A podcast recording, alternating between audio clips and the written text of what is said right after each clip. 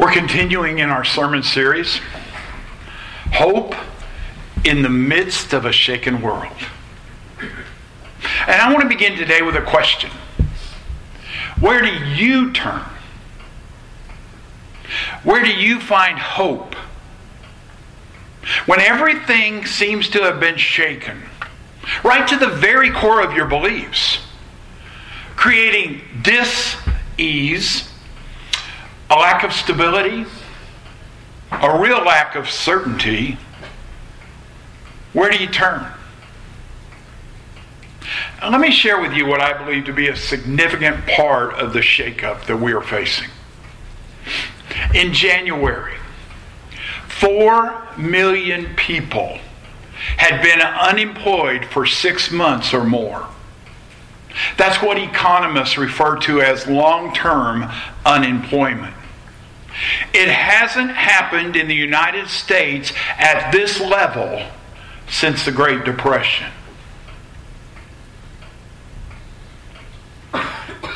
So, what's the problem? Well, here's the problem. The longer that someone is without a job, the harder it is to find a new one. There's actually a reverse correlation that goes on in that those who have lost their jobs most recently are the ones to get another job more quickly. Because employers have a hesitancy to hire somebody who hasn't been working for a long time. I mean, they've shown it statistically. Our world has been shaken. So, where do you turn?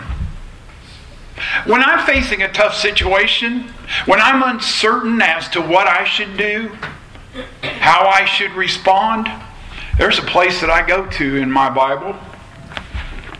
It's Proverbs chapter 3, verses 5 to 8. Trust in the Lord with all your heart, and do not lean on your own understanding. In all your ways, acknowledge Him, and He'll make your paths. He'll make your paths. It's an interesting way to think of it. Be not wise in your own eyes. Fear the Lord and turn away from evil. It will be healing to your flesh and refreshment to your bones. So, I read that passage and I meditate on it a little bit and I say, okay, Lord, make my path for me and reveal it to me and open it up. Help me. Give me that wisdom to know what it is that is going to be the, the refreshment for me in this time. I've shared with you more than once over the past nine weeks, and that's how long we're. This is our 10th Sunday of looking at, at John. But John wants us to know that there are things that we can be certain about. In fact, John declares that his purpose in writing this first letter is so that those who believe can also know. That's, that's the meaning behind chapter 5, verse 13. That is, to be a Christian, in the language of John, is to know that we've been born of God. It's to know God It's to live in Him, abide in Him, abide in me, and I'll abide in you. It's to enjoy that intimate personal communion with Him, which is eternal life. Now, I don't think I should have to tell you that there are a lot of people who know a lot about God, but they don't know Him. Do you know that if you go to the average university across the United States of America, you will find more atheists teaching in the philosophy and religion department than you will in the hard sciences areas?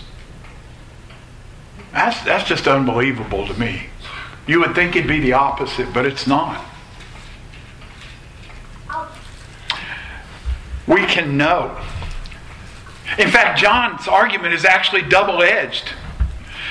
Yes, he seeks to bring believers to the knowledge that they can have eternal life, but he's equally at pains to show that unbelievers have not received life. His purpose is not only to confirm the right assurance of the genuine believer, but also to destroy the false assurance of the counterfeit. One of the things that I had to do two weeks ago was say to a person, What you are saying to me is not biblically accurate. You can't rest on that assurance. That's not what the Bible says. And that wasn't that wasn't easy to do because I watched Kay watched somebody come in all bubbly and excited and leave with their head down and come back another time, but the second time teary eyed, saying, You were right. Sometimes we need just as much to make sure people don't have a false understanding as we do to try to help them understand what the right understanding is. And there is such a thing as true Christian assurance. It's not arrogance, it's not presumptuousness. It's simply the revealed will of God, according to John, right here in chapter 5, verse 13, that we can know with, with certainty that we have eternal life. And so John urges his readers, and he urges you and I, to examine, examine yourselves. And he supplies these tests that we've been looking at.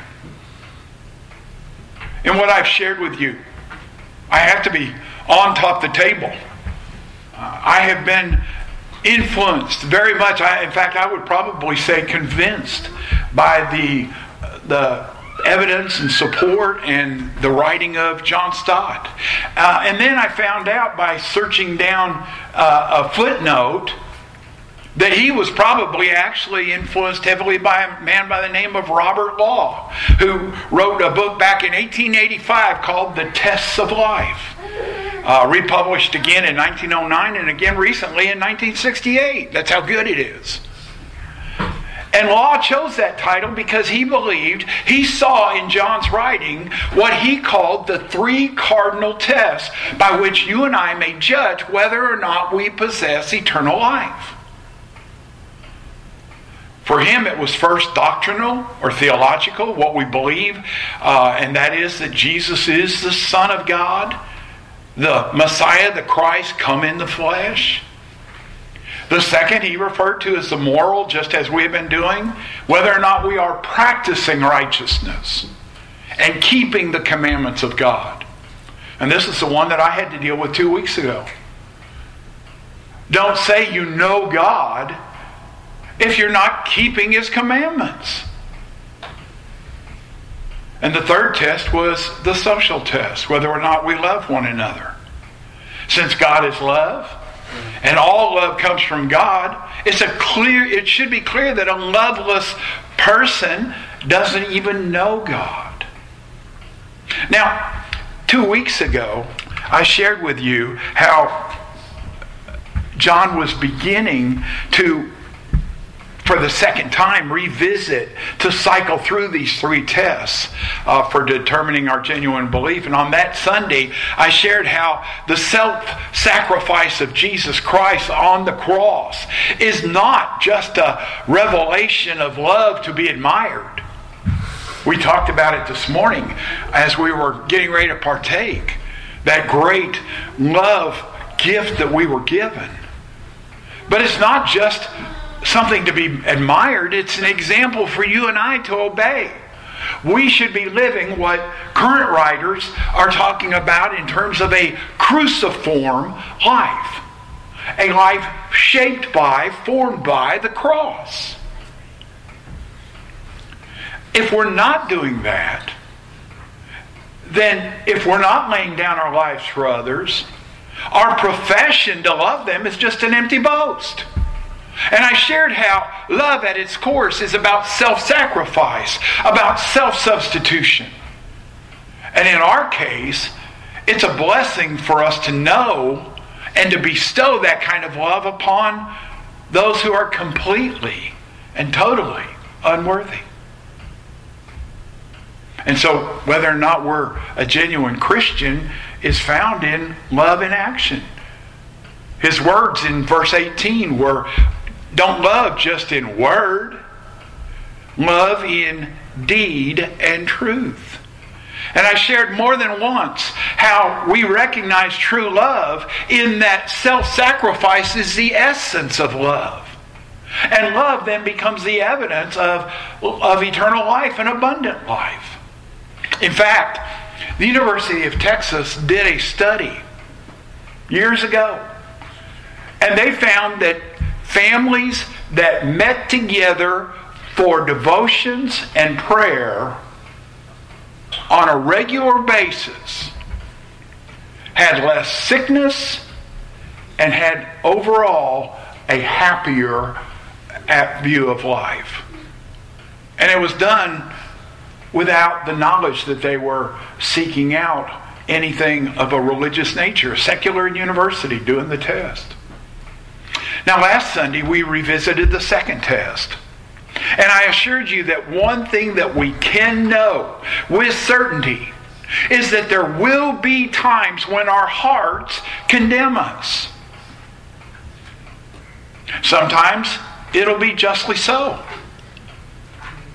Sometimes we will be guilty and we need our conscience, our heart, to say, man, man, you're wrong. But other times, we'll be doing something wrong and our, our heart won't condemn us. That's just as wrong. Or we'll be doing something right and our heart will falsely condemn us. So if we're if we're at any desire at all to set our hearts at rest when they do accuse us and condemn us, we need to be looking. We need to be looking for the evidence of the Spirit's working in our life. And particularly whether or not He is enabling us to believe in Christ, to obey God's commands, and to love our brothers. For the condition of Christ dwelling in us and our dwelling in Him is this comprehensive obedience. The evidence of the indwelling of gift of the Holy Spirit.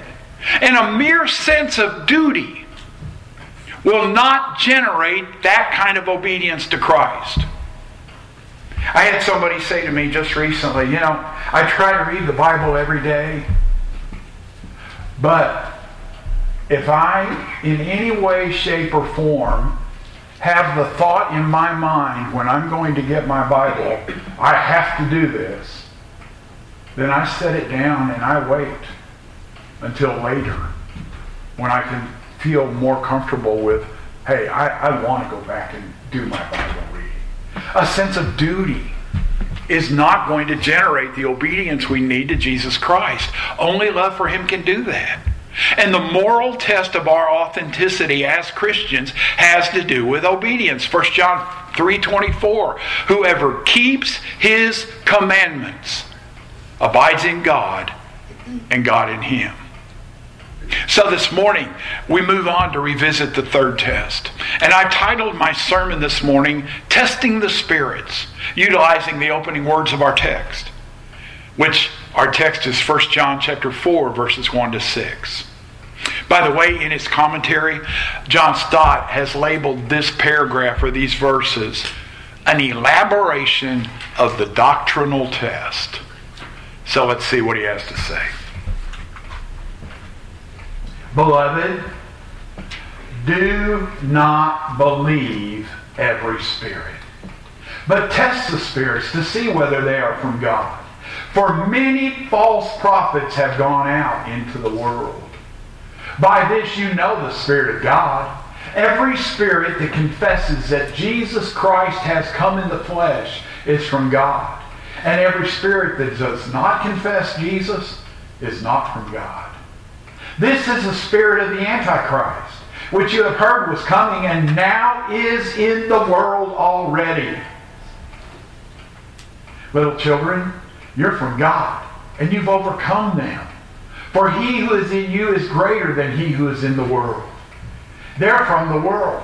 Therefore, they speak from the world, and the world listens to them. We're from God. Whoever knows God listens to us. Whoever is not from God does not listen to us. By this we know the spirit of truth and the spirit of error. May God add his blessing to our reading of his word this morning. It's virtually impossible, I think, to read this te- text without recognizing right up front the command that John is issuing.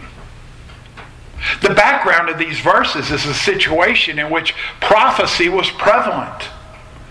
There were some that had been identified as sapiential or wisdom, wise men, prophets, belonging to various sectarian groups at that time the Essenes, the Pharisees, probably even a cluster uh, that were surrounding Philo uh, and, and the author of a book known as Wisdom. For prophecy was still a live possibility. And it occurred as and when wisdom inspired people.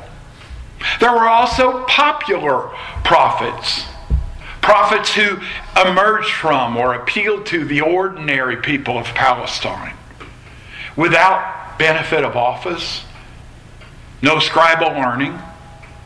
They're described, by the way, in the Jewish historian Josephus in various places, such as when he uses that term prophet to describe revolutionary leaders in his day, such as Theudas, the Egyptian, and the prophet who, toward the end of the siege in 70 AD, persuaded 6,000 Jews to stay in a portico of the temple, hoping in vain for the signs of salvation. But he was a false prophet. So, do you know what happened to those 6,000 Jews? They died. In the book of Acts, there is Simon the magician in Acts chapter 8 who was believed to have, quote, powers from God. He was believed to be a prophet. And on the good side, there was Agabus. Remember Agabus mentioned in Acts 11 27, where it says, Now in these days prophets came down from Jerusalem to Antioch, and one of them, named Agabus, stood up and foretold by the Spirit that there would be a great famine over all the world. And then Luke says, And that famine took place in the days of Claudius. Agabus is also mentioned again in Acts 21, where he prophesies about Paul's arrest in Jerusalem at the hand of the Jews. In our text before us today, John uses a plural, a present, an active tense of the command form, the imperative form. You all, you plural, do not believe every spirit. Now that suggests to me that John's readers were tending to already accept uncritically all the teaching which claimed to be inspired. So John once again commands them to investigate, to test the source of every claim to uttered or to inspired utterance. Was it from God? Or were the speakers false prophets?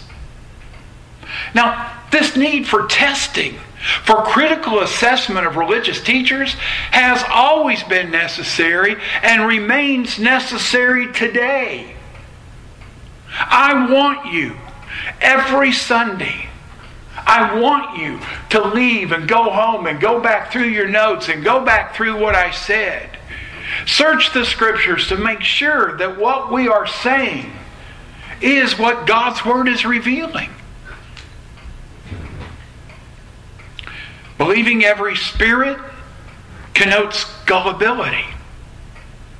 Surely you realize that not everyone claiming to speak in the name of God actually does so. Our televisions have programs on almost every week that are purported to be by some expert and yet claim all sorts of bogus teaching. Do they have credentials? Of course they do. They have their PhDs, their positions of authority. In fact, not all that long ago, There was a documentary. A documentary. We tend to think, oh, wow, if it's a documentary, this must be real. And the documentary was speaking of the supposed marriage of Jesus to Mary Magdalene and a child that he was supposed to have fathered. Now, what was their evidence? Their evidence was what was called the lost gospel. But it was neither lost nor was it a gospel. It's actually a 6th century Gnostic manuscript, and they were giving that 6th century manuscript a new interpretation. By the way, was their motive? Well, the guy doing the documentary was a Israeli, a Jew. It was a new interpretation of what Jewish people had always explored and called the story of Joseph and Asenath. Their understanding or recounting of the story of Joseph, the son of Jacob, and his marriage to an Egyptian woman. And it's a document translated from the ancient language of Syriac, claiming to have special hidden information. Now, listen to me. Not a single document, Christian or secular, dated up to the year 400 refers to a purported wife of Jesus at all. Not a single church father mentions anything about this in any of their writings, dating all the way back to the first century, the late 90s and early 100s. But all of a sudden, a document dating in the 500s claims to have evidence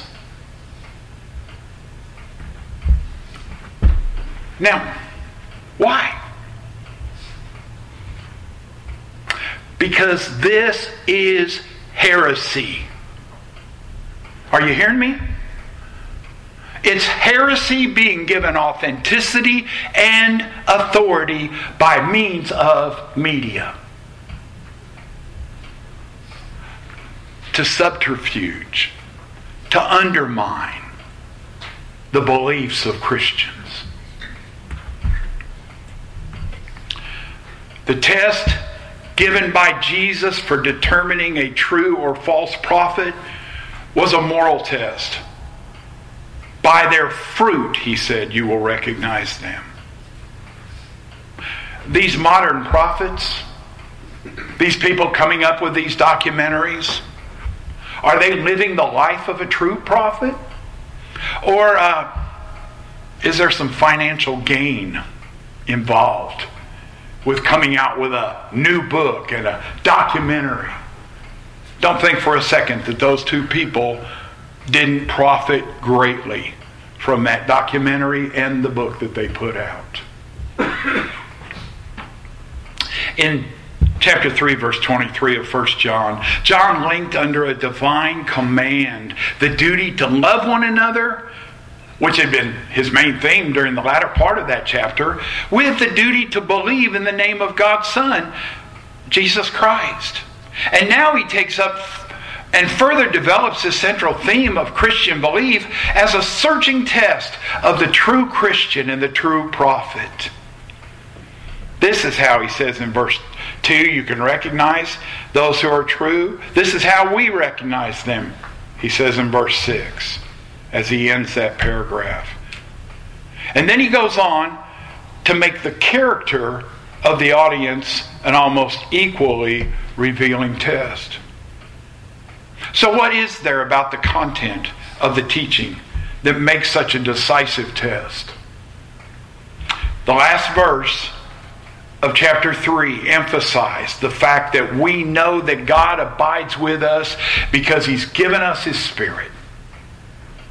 But there's other spirits in the world.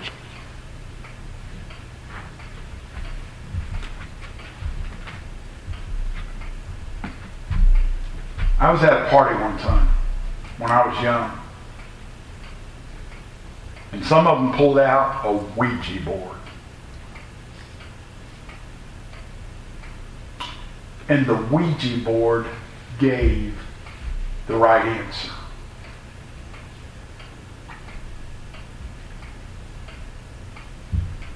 Spirit of God? I don't think so. The spirit of the devil at work, trying to show that there are powers that you and I can have as Christians that God doesn't want us to have. Isn't that the temptation that was in the garden with Adam and Eve? Don't think for a minute that there aren't spirits and demons working in this world. Somebody asked me one time, Do you believe in ghosts? I said, No, but I believe in demons. And I believe that demons can show themselves as ghosts and can come up with the voice of someone of years past to deceive, but I don't think it's anything of God because the only point at which in the Bible there is a mention of somebody making contact with those who are already dead. The, the ones who were already dead wanted to know why they were being bothered. And there was fear on the part of the person when that did, did appear. It was a negative picture, not a positive one. I heard just yesterday again. And, and I want to be sympathetic. I want to be supportive. But it was a statement about how happy Grandpa would be looking down from heaven on this young girl who had had an opportunity to say the closing prayer for their Christmas program. If my dad is looking down from heaven on what is going on on this planet, he is not enjoying heaven. He's not focusing on where we're supposed to focus when we're in heaven on God and glorifying God.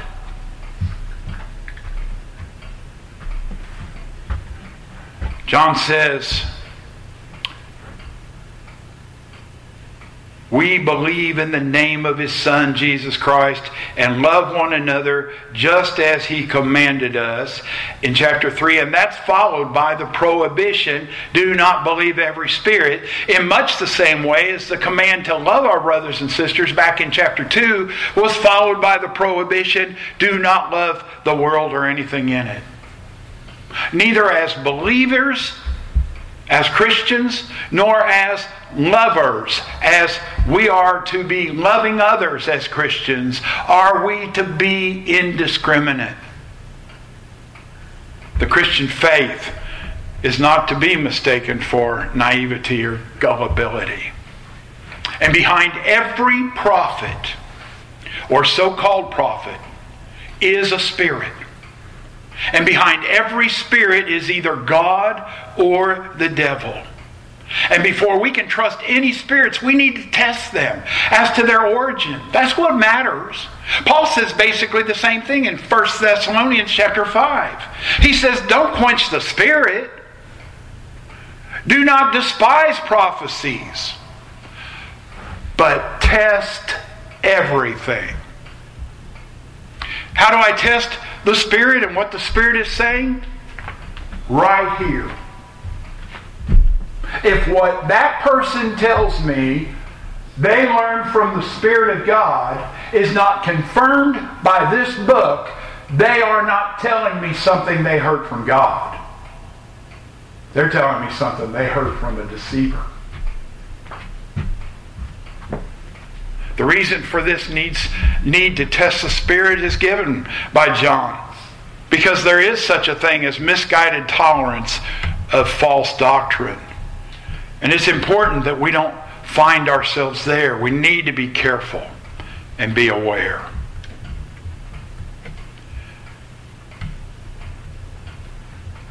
So, and let me go here before I go on.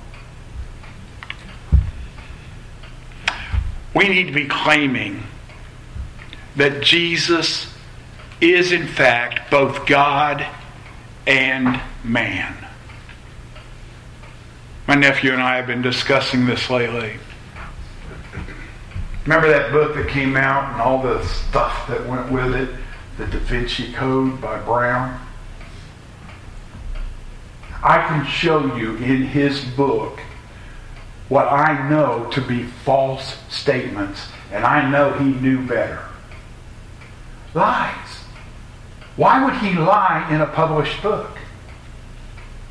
Because in order to make his thesis work, he needed those church conferences, those early church councils, to be supporting what he was trying to say. The early church councils were not about believing that Jesus was in fact divine. They weren't about trying to understand or believe that Jesus was human. They were about how do we understand Jesus as being both divine and human at the same time. So if you say, well, they were just trying to figure out a way to make this human person divine, that's bogus. That's a lie. Go back and read the literature documents produced by the councils themselves. And he says, John says, that's the spirit of the Antichrist, which John's readers, he says, had heard was coming. Now, I guarantee you, there's probably not a woman or man in this room or with us today online that hasn't heard somebody say, well, you know, the Antichrist is going to come and it's going to be the end of time. Not what the Bible says. In fact, John doesn't even use the word Antichrist in the book of Revelation. And right here in 1 John, he says very specifically that it's not a sign of the end of time, the last day, the judgment. Chapter 2, verse 18 and 22. Children, it's the last hour. And as you have heard that Antichrist is coming, so now many Antichrists have come. Is that future? Or is that past tense? Therefore, we know that this is the last hour. Not now, not today, 2021. He's talking about when he was writing in the first century. This is the last hour. Who is the liar but he who denies that Jesus Christ? This is the Antichrist. And when you compare chapter 2 and chapter 4, in both cases, that confession is important. In the first case, chapter 2, it's about whether or not we possess the Father or not. Chapter 4, it has to do with whether or not we are inspired by the Spirit or not. But in both cases, the emphasis, what is central, is Jesus Christ. So finally, in verses 4 to 6, he turns to a consideration of the teachers and their message including the audience. Notice in verse 4, if you have it in front of you, verse 4, verse 5, and verse 6, he begins with an emphatic personal pronoun. You, referring to his Christian readers. Verse 5, they, referring to the false teachers. Verse 6, we, referring to himself and the congregation as representatives of what is the true authoritative teaching. You are from God, he says. And you have overcome. That's a part of your character. The false teachers have not succeeded in deceiving you. Not only have you tested them and found them wanting, but you've conquered them You've conquered them decisively by repudiating their teaching. You haven't succumbed to their flatteries or, or believed their lies. And that's why in chapter 2 he says, that's why they found themselves obliged to leave. And the cause of the victory? He who is in you is greater than he who is in the world. Now, listen. I know that there are many people who use this verse as a reference to God. But look at the context. It is a reference to God, but not God the Father, not God the Son. It's a reference to God the Holy Spirit. It's a comparison of true and false spirits. He's speaking about the spirit of truth that's in you. Then the anointing which remains in you. Back to chapter 2. While the one who is in the world is the devil, the spirit of falsehood. And although it's implied that the evil spirit is great, the Holy Spirit is greater.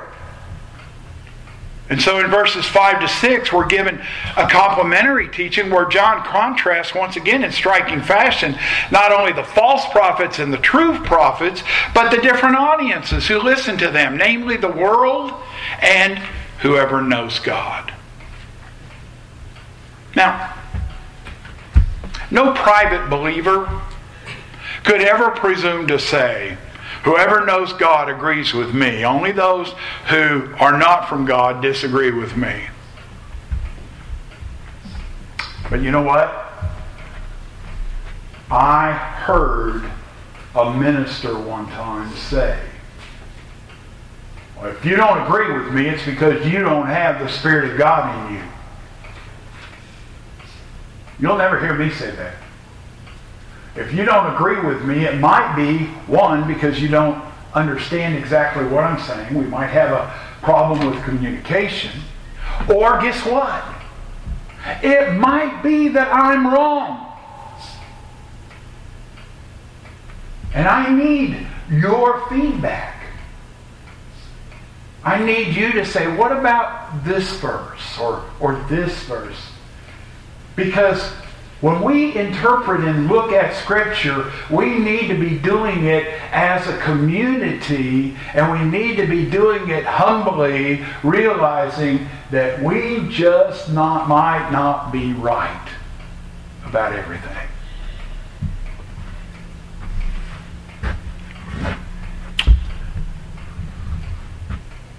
And actually, what John is saying is hey, if you're truly studying God's Word and you're believing God's Word, there should be a resemblance, an affinity between you and the Word of God.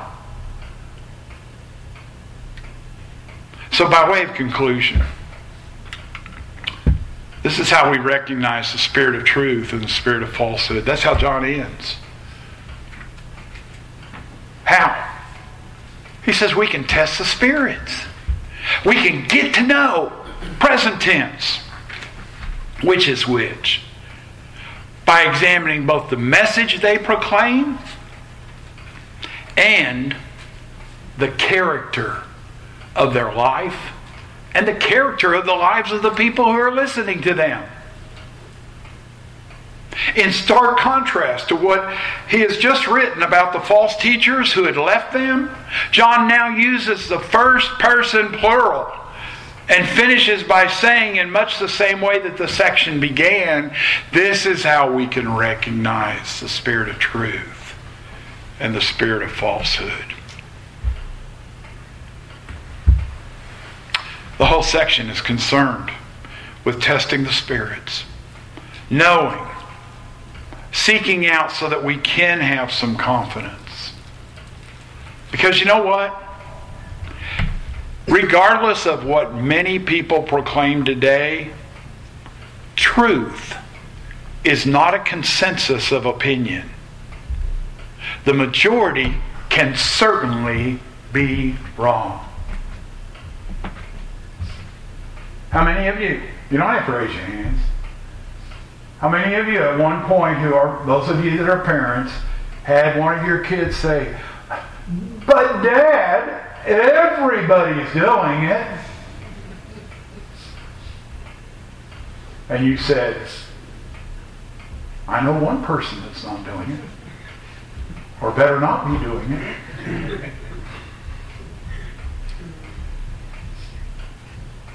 The majority is not always right. In fact, you know what? I'm going to be honest with you. My belief about what's going on in this world is that the majority is usually wrong.